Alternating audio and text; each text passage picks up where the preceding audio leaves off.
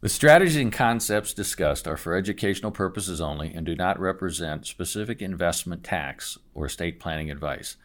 Investing carries an inherent element of risk, and it is in everyone's best interest to consult tax, legal, or an investment professional.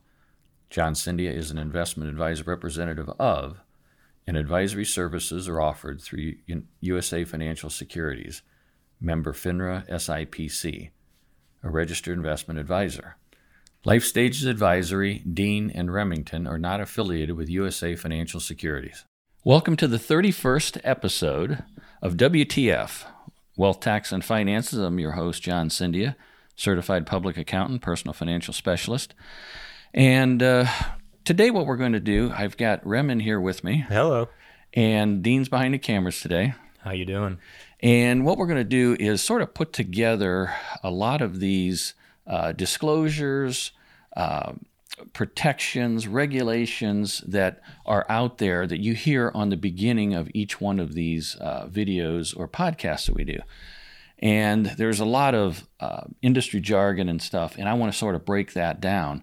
And um, Rem's going to ask me a few of these, and then I'm going to get into it and put these things together because there's regulations that we have to follow that sort of hog ties us at some point, but we have to get through those for compliance purposes, and it's also for the good of the investor.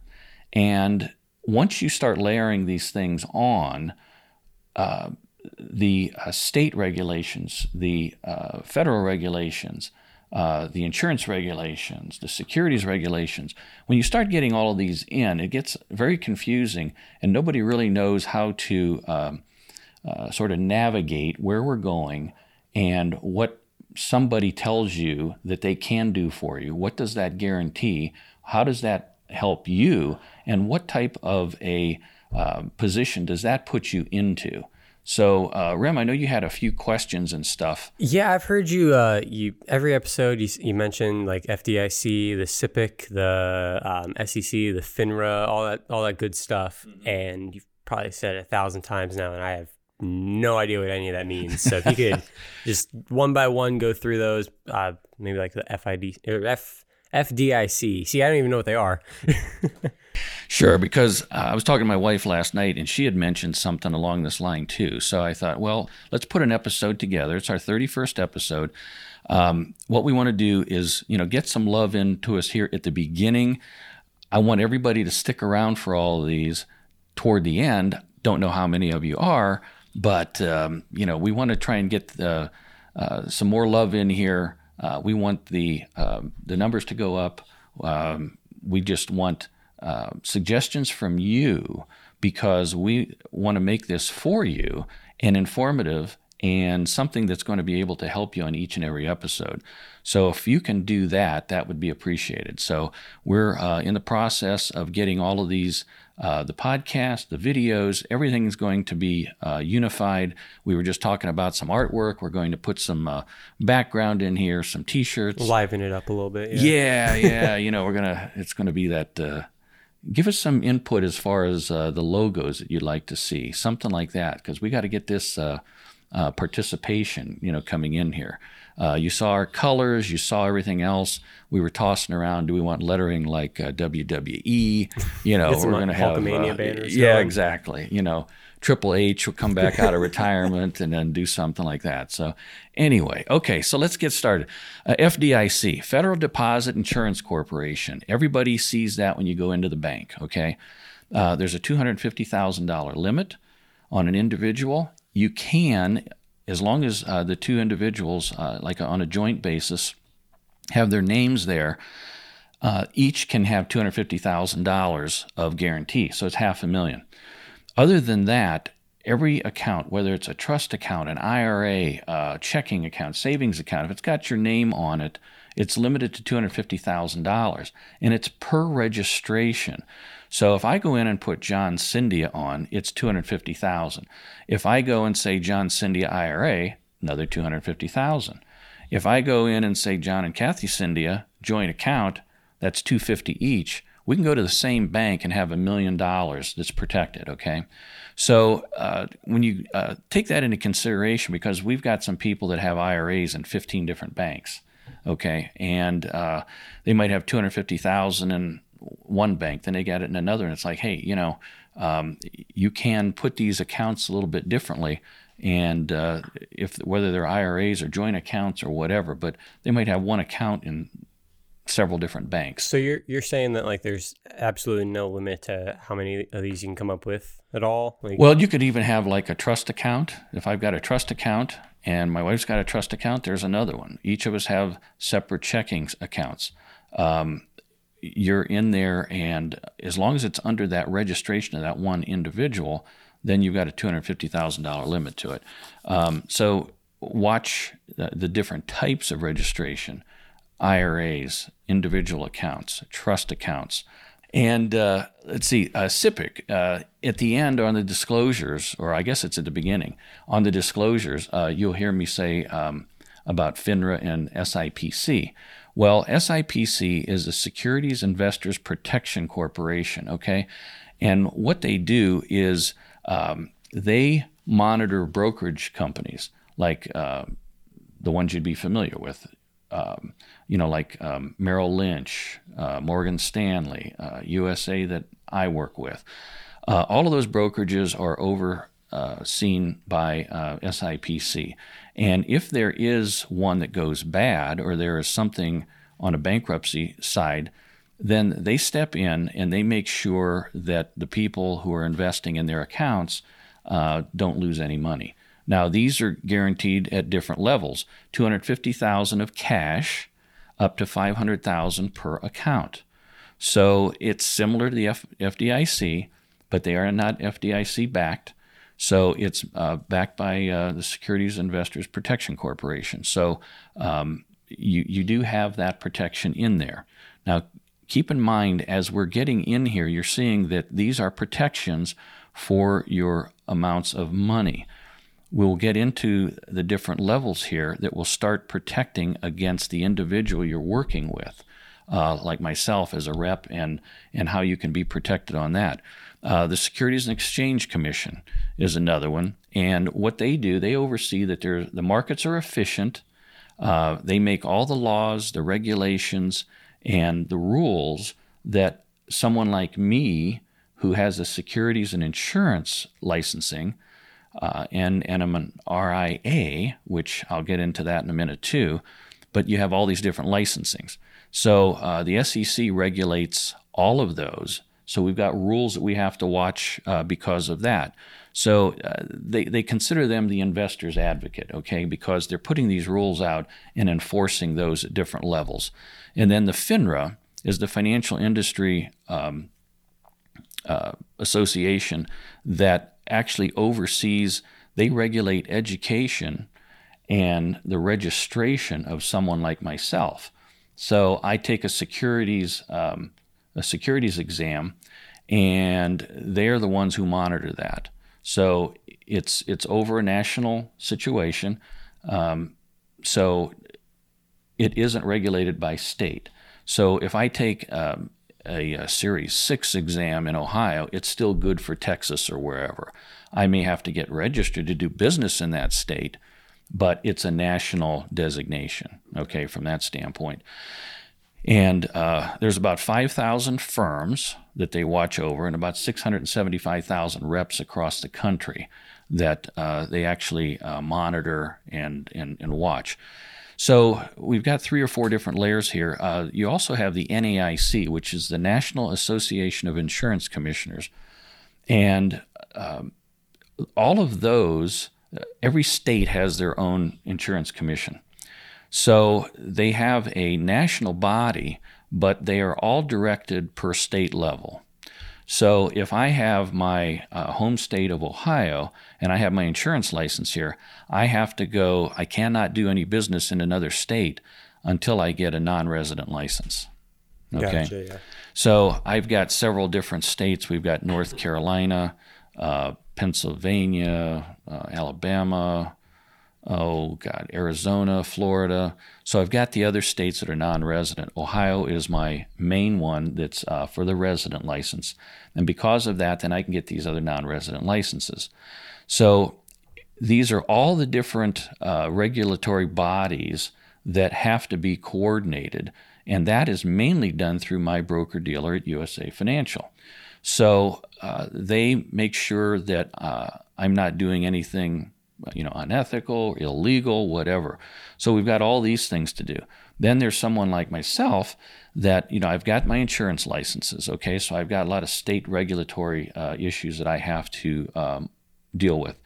The securities, then, on the other side, I've got my 6, 7, uh, my 63. 6 is allowing you to do uh, like mutual funds, and then they marry that with a uh, an insurance license, and now you can do a variable annuity. Okay, so there's a lot of things like that. We're not going to get into that today uh, but we're the different types of licenses. Uh, seven is a general securities license, allows me to deal with stocks, you know, and bonds and things. Um, the Series 6, even though I started with that as a mutual fund, the Series 7 basically superseded that. Um, I've got uh, 24, which is a principals license. Um, I could be a supervisor and watch what some other reps do, some things like that. 65, I had mentioned RIA, it's not an IRA. Uh, an RIA is a registered investment advisor. Each state can control those um, at a state level.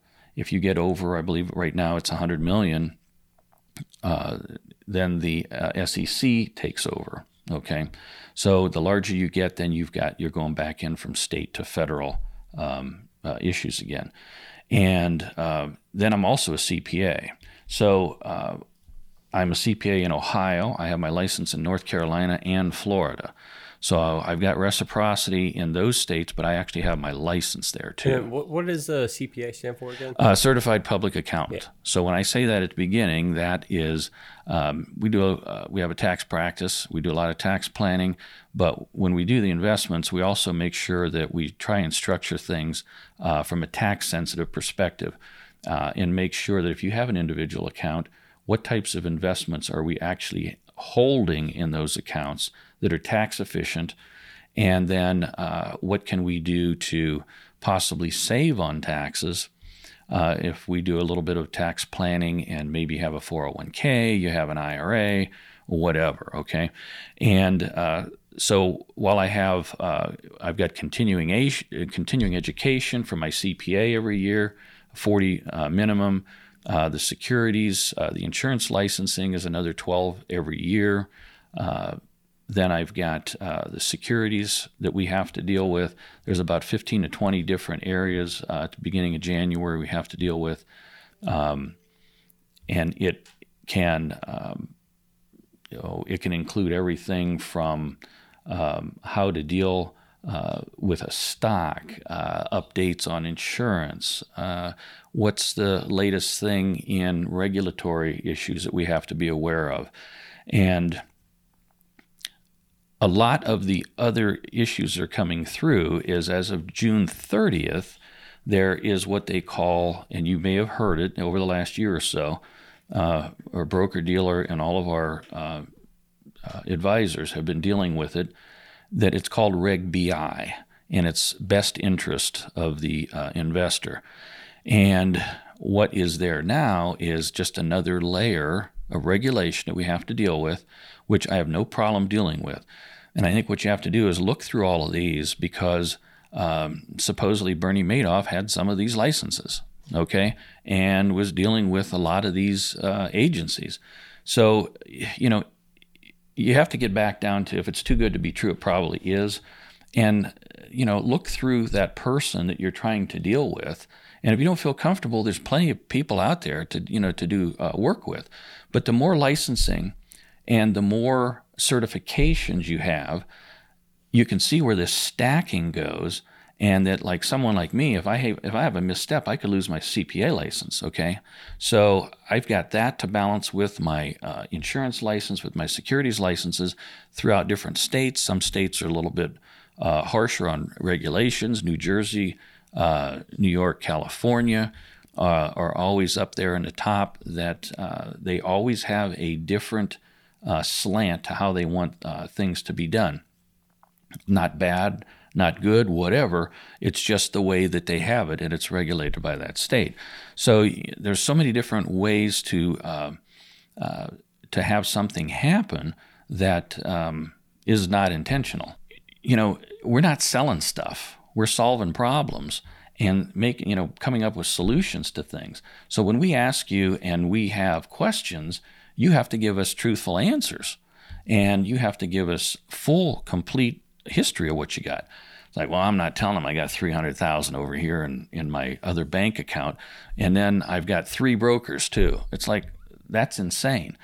That's not diversification. You know, that is, uh, some people will say, I, I just don't trust that guy. Well, if you don't trust that guy, don't work with him. Right. So I'm going to keep a third of my money with a guy I don't trust. And I'm going to turn around and get two other ones that one I trust a little bit and the other one's pretty good. Well, maybe I ought to just consolidate everything, go to the one that's pretty good because what we normally see is about a 70 to 80% overlap on the same types of investments. So when you think you're going to diversify, having three brokers isn't diversifying. You've got the same type of investments because neither one of those guys are talking to each other.